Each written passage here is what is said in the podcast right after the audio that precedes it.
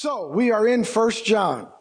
And we are talking about live like Jesus. That's what this series is all about.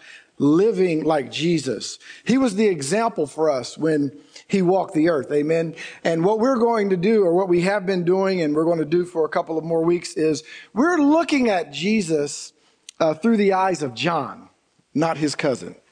All right. Not John the Baptist. John the Beloved. We're looking at, we're looking at uh, Jesus the way that John saw Jesus when he walked the earth. Amen. And so this, this apostle John wrote the Gospel of John, first, second, and third John, which we're in first John, and also uh, the book of Revelation. And uh, we're just kind of looking at how he saw Jesus, how he saw uh, the Son of God and the Son of Man actually live out his life on earth that we might follow in his footsteps and be like him. And uh, out of all the things that Jesus did, uh, we're not leaving anything out. You know, Jesus walked and moved in power. His the first sign that he performed was turning water into wine at Capernaum. We talked about that. And uh, he did many things. He healed, he uh, cast out demons, he walked on water, he did all of those things. And then he had the audacity to say that you will do these things and greater things than these shall you do.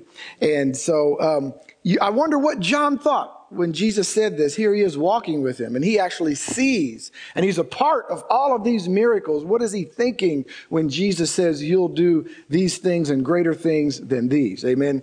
I'm going to read a, a passage, but I promise not to keep you too very long uh, this morning. But I'm going to read uh, quite a bit uh, from First John chapter 3, beginning at verse 10. So if you're there, I'm reading from the New King James Version of the Bible. You might have the NIV or the GNT or the GDub, or you might have the, you know, King James, whatever you have. We'll get to the same place together. Amen. It'll be okay. All right. It says this, verse 10, in this, the children of God, and the children of the devil are manifest. Whoever does not practice righteousness is not of God, nor is he who does not love his brother. For this is the message that you heard from the beginning, that we should love one another. Not as Cain, who was of the wicked one and murdered his brother. Why did he murder him? Because his works were evil and his brothers righteous. Do not marvel, my brethren, if the world hates you. We know that we have passed from death to life because we love the brethren. He who does not love his brother abides in death. Whoever hates his brother is a murderer. And you know that no murderer has eternal life abiding in him. Verse 16. By this we know love because he laid down his life for us. And we ought also ought to lay down our lives for the brethren. But whoever has this world's goods and sees his brothers in need and shuts up his heart from him, how does the love of God abide in him? My little children, let us not love in word or in tongue, but in deed and in truth. And by this we know that we are of the truth, and we shall and, and, shall assure our hearts before him. Verse 20. For if our heart condemns us, God is greater than our heart and knows all things. Beloved, if our heart does not condemn us, we have confidence toward God. And whatever we ask, we receive from him because we keep his commandments and do those things that are pleasing in his sight. And this is his commandment that we should believe on the name of his son, Jesus Christ, first, and love one another as he gave us commandment. Now, he who keeps his commandments abides in him, and he in him. And by this we know that he abides in us by the Spirit whom he has given us. Now, I know that's a long passage of scripture, but it is jam packed, amen, with, uh, you know, wisdom and knowledge from God on how to live an overcoming life, honestly, even though it doesn't say how to live an overcoming life in that passage. I think that in this passage, Jesus is very clear through the Apostle John how we should live our lives.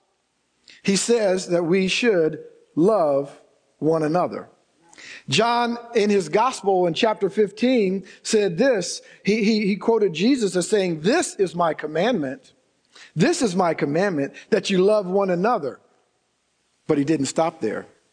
He said that you love one another as as, as I loved you. So we must first know how did Jesus love us? I remember some years ago talking with my wife, and I didn't ask her if I could share this. I hope it's okay. I'll be in trouble later. Um, but I remember she was um, praying with some friends of hers, and there was another girl there who I, I don't know if she knew her very well, but they were all praying together. And, um, you know, my wife, I, I, don't like to say that one person prays better than another. You know, we, we pray to God and he, he hears our heart. So it's not that you, you know, have to achieve some level of being a great prayer. I, I understand that. Um, but she's a prayer warrior. You know, she she she absolutely uh, has been praying for a long, long time. Amen. Um, and so she she's praying with this this group of of ladies, and um, after I think they share their needs, and um, after they get done praying, what the the young lady who was there says, "You know what? I don't appreciate your prayer." I don't appreciate you and what you said about me and talking to God about me that way or whatever it is she said. I can't remember all of the things because this was some years ago, you know, and it, you know, it was very offensive, you know, and those kind of things. And, uh, you know, my wife, um, she was, you know, just a bit torn up about it because it's like, well, I'm, you know, I, am trying to recount what I said, and I, I, didn't, I didn't think that I said anything out of bounds. I just, you know, asked God to bless you. You shared what was going on in your life, so I assumed it was okay. God already knows it, so it's not like I'm telling him a secret about you, you know, that that kind of a thing. But yet she was uh, very offended. And so, you know, we just had a conversation about that. And one of the things that I thought is, some people are hard to love. Some people just make it hard to love. I remember a story Pastor Lou used to tell, and uh, I know he's shared it here. God rest his soul. He shared it here, and I've recounted it probably several times. But I remember him saying he was in New York one time at um, I believe at uh, Coudersport, and um, they, you know, they, there was a, a, lady there who tells a story of a young person who just got saved. They got saved this Sunday, and she invited him over to her house. And uh, this lady had a cuckoo clock. Anybody remember cuckoo clocks? I don't know. You know, some of us are old enough to remember what a cuckoo clock is. But she had a cuckoo clock, and uh, as they're sitting there at dinner, the young person says, "You know what? That is an idol." This cuckoo clock. You know, why do you have this cuckoo clock in here. Now, they're newly saved, you know. Now, some of you can remember when you were newly saved. Come on now. You were, you were fired up. You know, you, you, you were, you knew the theology. You know, you took the scripture seriously. Come on now. And so, you know, any little thing, it's like, that's not right. That's not right now. That's not according to the Bible. That's not right. And so this person was that way. They were fired up. And so, you know, this woman, uh, you know, th- this older woman who had been saved and serving the Lord for quite a while, you know, was like, man, well, what, what do I do? I mean, I can give this person scripture on how it's not an idol to me. I can, you know, we can have a Bible study. I can go through a lot of stuff. Uh, but you know what she did? She just took the cuckoo clock down. That's all she did. It's just easier to take the cuckoo clock down. She didn't get offended. Uh, you know, she didn't tell the person, uh, look, you're newly saved. I don't know, you know, if you know what you're talking about. She just took the cuckoo clock down. She just took it down. You know, Jesus has given us some insight here. And, You know, we think sometimes, you know what? Listen, I, I can't help everybody. I remember listening to a pastor one time, pastor whom I loved to listen to. Uh, he's passed on now, but I, I, I, got so much from him. But one of the things that kind of used to rub me the wrong way is when, you know, he would say, look, I give you the information and, um, you know, I can't help what you do with it. And it was kind of his attitude toward it. It wasn't that he wasn't right.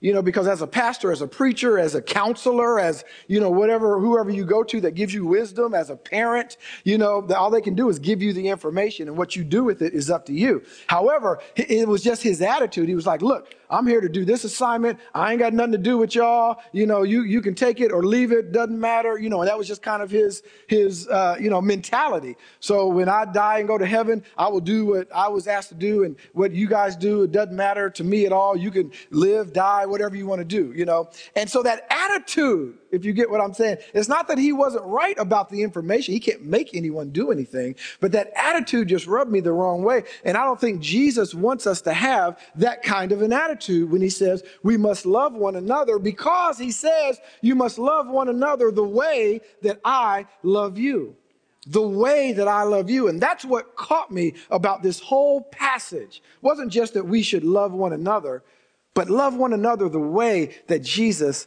loves us, the way that he loves us. And so when, when you think about that, we think, well, how, how does Jesus love us?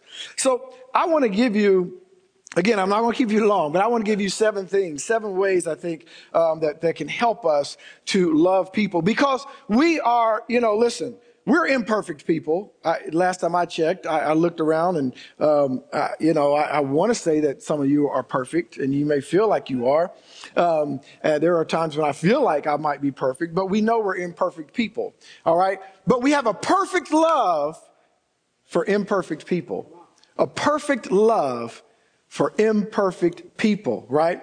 And that word love here is that word that we're familiar with, agape. There's a lot of different types of, of love that are in the Greek language. We, we, some of us know these things, but loving like Jesus, as I said last week, it is impossible. It's impossible unless Jesus is actively loving through us and we become the pipeline. Come on unless we become the pipeline, the conduit, the vessel that pours out what God has poured in us. Unless we do it that way, it's impossible to love the way that He loved us. We can't do it.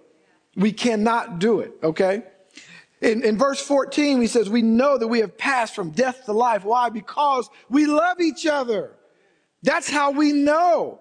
How do you know? You know, you say, listen, uh, you know, being saved, it is by faith that we are saved through grace not of ourselves. It is of the gift of god. We just it, it's through faith. There's not a outward change you know you don't uh, you know lose your hair or gain some more hair or you know change your outward look. I mean how do we know that someone else is saved? And, and we really don't. Uh, it's, it's up to god to judge. But if you want to judge yourself John gives you a little insight here. How do we know? How do we know we pass from death to life? Because we love each other. And by the way, don't forget he's saying the way that Jesus loved us. It's not just about saying, well, yeah, I love everybody. You know, I love the church. I love you guys. I love my wife. I love my kids. I love this person. It's not just about that, but it's about how Jesus loved us.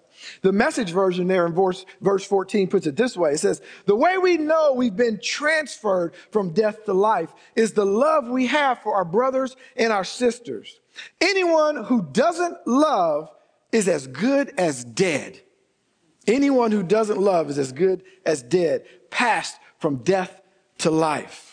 We are commanded to lay down our life for others. What does that mean? I just want to reemphasize this. Of course, Jesus went to the cross for us. That is something that we will not have to do. When you think of lay down your life for someone else, what do you think? I'm thinking, well, maybe I need to, you know, push my wife out of the way if a bus is coming and, you know, or if somebody's coming to shoot up the school, you know, I jump in front of the kids or, you know, whatever it is. And that is certainly one way of laying down your life. But Jesus laid down his life every day every day before the cross. Because listen, people were always asking him to pray, to heal someone, give me some more insight. And so, you know, maybe he wanted to watch the game. I don't know what Jesus wanted to do, but he couldn't do it because he had to lay down his life. That means laying down your wants and your needs at times for other people. And he's commanded us. He's commanded us. He's not asking. He commanded us to lay down our life. This is how we know what love is, one version says. Christ gave his life for us. We too then ought to give our life for others. This is the greatest act of love. Uh, the cross is the greatest act of love. We know that. Christ laid down his life. But the greatest act of love is to be able to sacrifice, to put your wants and needs aside for the wants and needs of others at times. This command is for us believers to follow Christ's example. This doesn't mean that uh, we die for other people's sins. That's already been taken care of because we can't atone other sins. But this shows the extent of the sacrifice that love may demand of us. And I got to tell you something. With everything that's going on in the world and everything that's going on in our country and everything that's going on in our city right now, that song that I've grew up with, it could not be more true. If ever we needed the Lord before, we sure do need him now. We sure do need him now.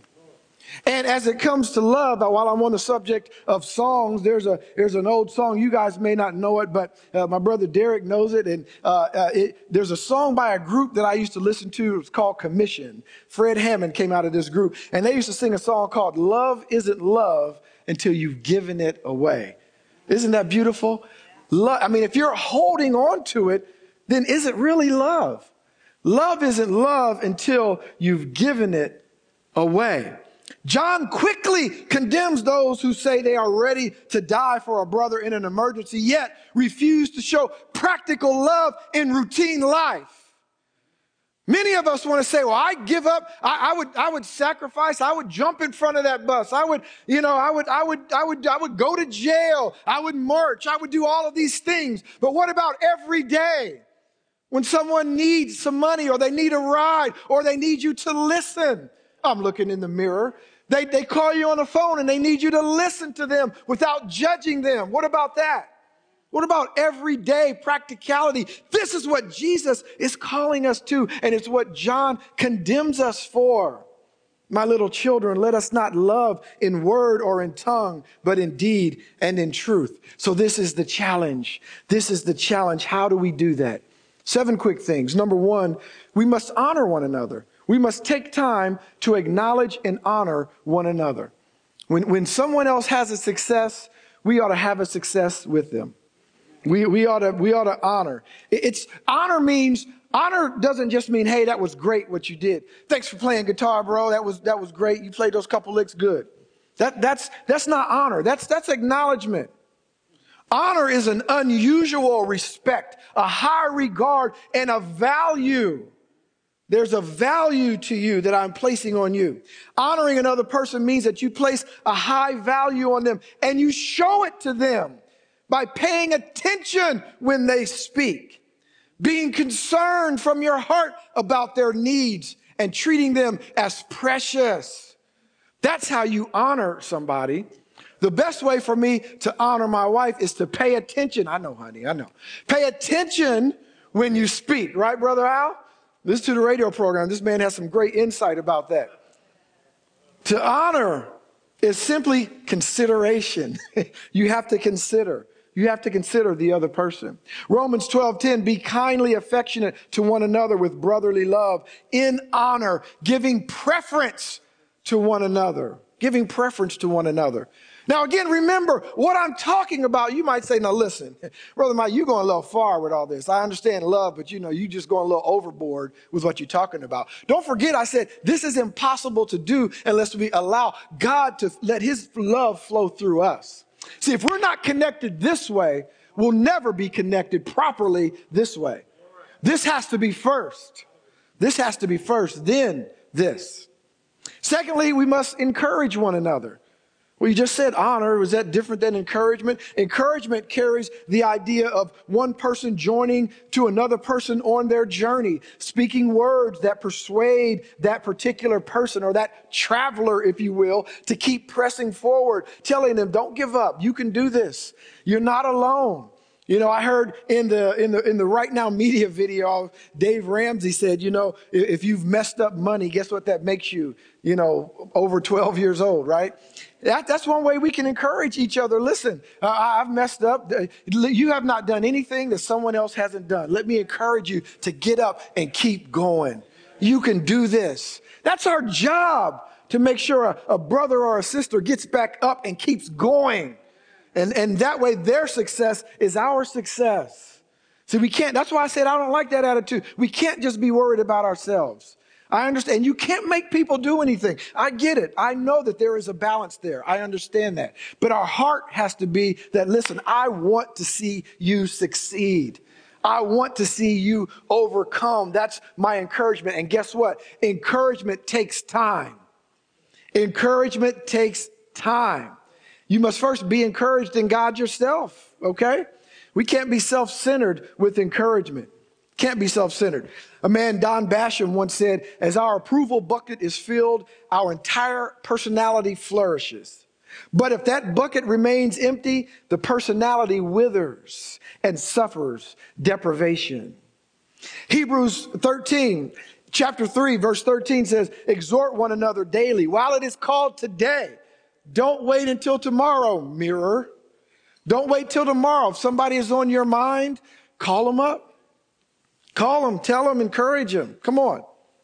Number three, we should share with one another. Share, to share, and I know all of these are connected, they're very tightly connected, but to share is to willingly and liberally give what you have and share it with others. It is the posture or the feeling of being inclined to impart what you have with someone else.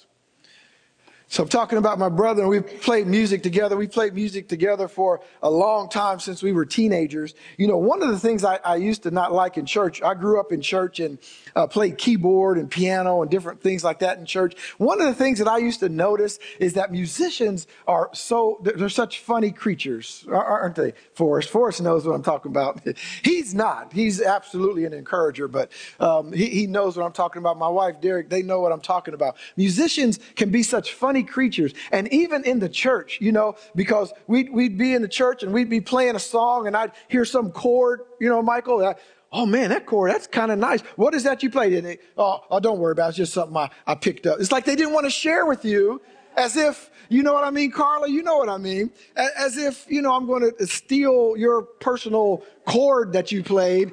And, I, and that's what I've, and you may not have found that, but that's, one of the funny things I've found is like time and time again, people didn't want to share their knowledge. As if if I shared with you, Carrie, my knowledge, you might get better than me, and then I will have a job on the pra- or it really it wasn't so much that I wouldn't have a job, is that people would look at me as the, sa- the same. That's what it was. I like what everybody says, man, you are so sweet on the keyboards, or you you you play guitar so sweet. And I like that so much that I don't want somebody else coming being sweeter than me. Okay? And so, uh, you know, we don't want that. I just found that in music, and I'm sure you guys have seen that in everyday life, maybe on your job, in school, you know, all these kind of things people don't want to share. Listen, as Christians, not only do we need to share, but we've been commanded to share. We've been commanded to share with one another. Come on. 1 Timothy 6:18 says, "They are to do good, to be rich in good works, to be generous." All right, and ready to share. Remember that phrase last week we used crazy generous. Be crazy generous. Number four, serve one another. Serve one another. A servant's heart is filled with the grace of Christ that's being shaped and transformed into feeling what Christ feels and thinking like Christ thinks. One who puts other people's needs and aspirations and interests at times above theirs. This is all about thinking of someone else more highly than yourself. That's why I was so thankful yesterday when we was on the on the golf outing. Brother Clint, you know, he was he was so gracious. I mean, you know, this man could be on a PGA tour, you know, and Derek and I were on his team. You know, we was hitting the ball somewhere over there. And I think one time I hit the ball and it went backwards. I don't know how I did that, but no, no, I didn't. But you know, but he but he was gracious, you know as good as he is, he was gracious. And he said, Yeah, well, you know, it happens to the best of us. Thank you. Thank you, brother, for saying that. So, so good of you.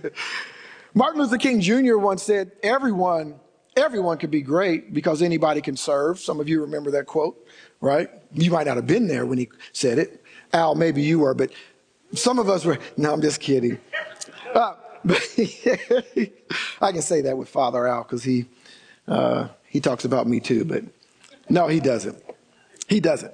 Martin Luther King Jr. said, You don't have to have a college degree to serve. You don't have to make your subject and verb agree to serve. You only need a heart full of grace and a soul generated by love. Something I appreciate him saying because if there was anyone who could make their subject and verb agree, if you ever listen to some old Martin Luther King Jr. Uh, you know speeches, Oh my goodness. I mean, don't compare yourself to him.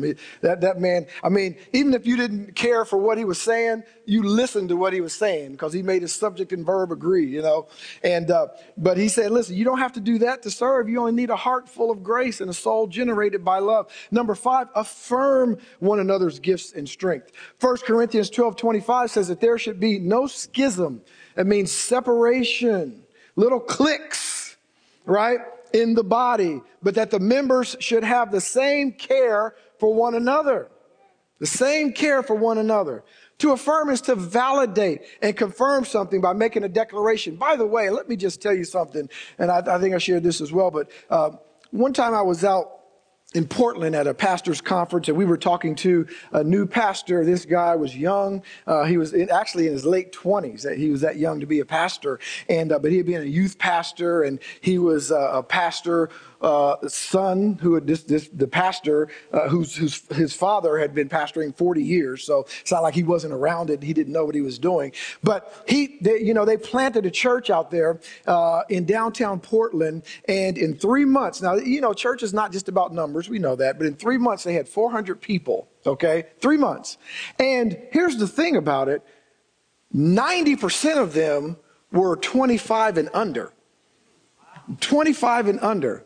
And so, one of the things us pastors who went to this pastors conference, actually it wasn't a conference, we just got together with uh, Frank Damazio uh, at his house, some of us, and he's like a mentor. And we said, bring your son Andrew to just talk about the next generation you know, maybe there's some things that we're missing that God can share to us through Him, you know, uh, and not that we can be Him or that, you know, that's what His calling is, but we just want to make sure we don't leave the next generation behind. And so He came and He, he shared with us and He, you know, He gave us, you know, seven things about millennials and, um, you know, kind of what would reach them. And one of the things that stuck with me was validate their concerns. Now, you might say, why does that stick with you so much?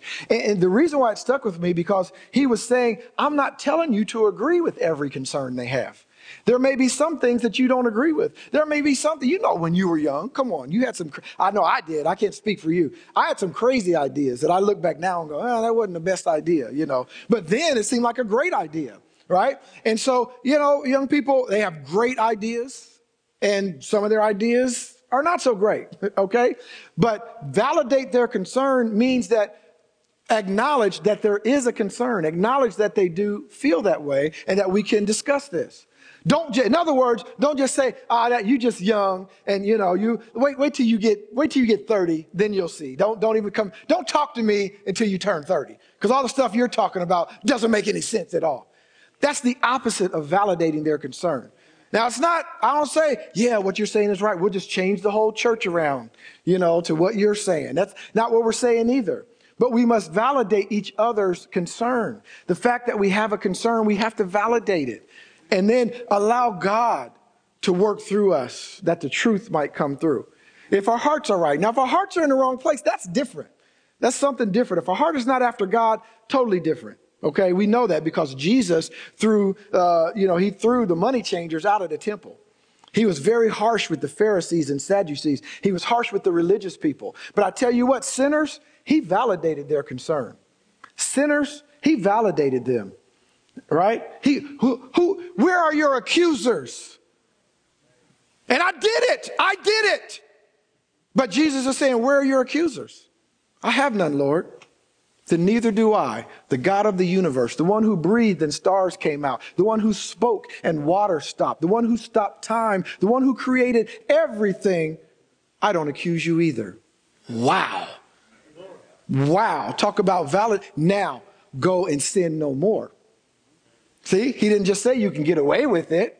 He, go and sin no more, but I'm not going to condemn you for it. Validate each other's concerns, guys. Bear one another's burdens. Number six, bearing means picking up with your hands, putting it on your back and carrying it. This is where James talks about this too. James talks about it too, right? Show me your faith. I'll show you my faith by my works. I'll come help do it. I'm not just going to say, oh, you're cold, go, be filled, be warm. Let God go with you and the warmth of God come down on you. No, give them a coat. Take them to the store, buy a coat, buy something to eat. Come on. And lastly, forgive one another. This is big. It's something that we know. You could have said it. I could have said, but we know it. To forgive is, is to generously, generously offer pardon and release. That's the word that you need to think of when you think of forgive. Because a lot of times we don't think of that. We say, well, I forgive you, but we really didn't because there's no release. With forgiveness, there has to be a release. There must be a release. from a feeling of guilt and shame and debt to you. A forgiving spirit has accepted the forgiveness of God for their sins. That's the first thing that we need to do.